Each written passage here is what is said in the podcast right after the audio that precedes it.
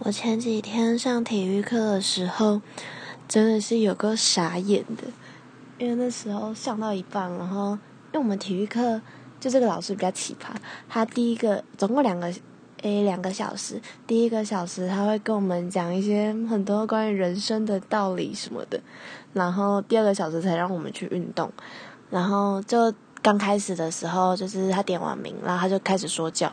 然后我们就全部人围着一圈坐着。然后突然门口就出现一个一百八的，就是很高很高的一个男生，他大约看起来就是中年人，三三四十岁这样，然后就戴了一个墨镜，然后手上提了就是三大袋东西，然后就这样站在门口，然后我们全部人就往他那边一看，然后老师发现我们看到看他，然后他也转过头，然后就看他，然后老师就说你是谁？就是如果是家长的话，你不要过来。然后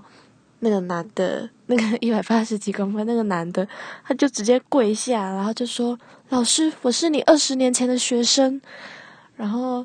老师就被吓到了，老师就说：“报上你的学号来。”然后那个那个男的就说：“四八四几几点点点点点。”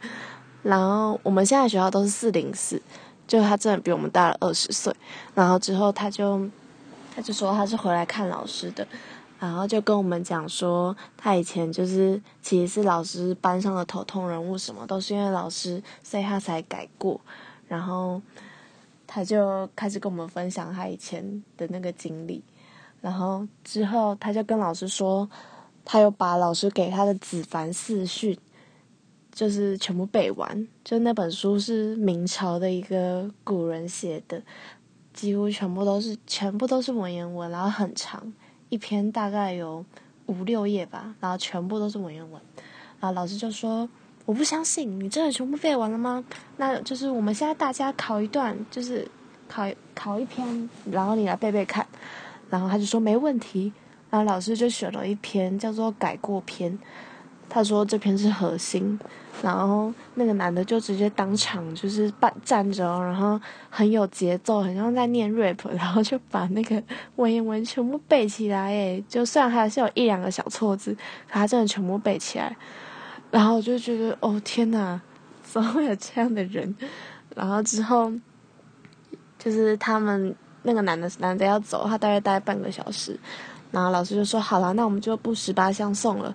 老师就从桌上拿了一本书，然后就给他，就说这本书是比《子凡四训》是要更上一阶自己的书，就是希望你能带回家好好的研读。然后那个男的就是单膝跪下，然后双手这样接书，诶，就说好的，谢谢老师。然后，然后他就很爱护，然后就把那个书放他包包里面，然后就跟老师告别，然后全班就。超级傻眼。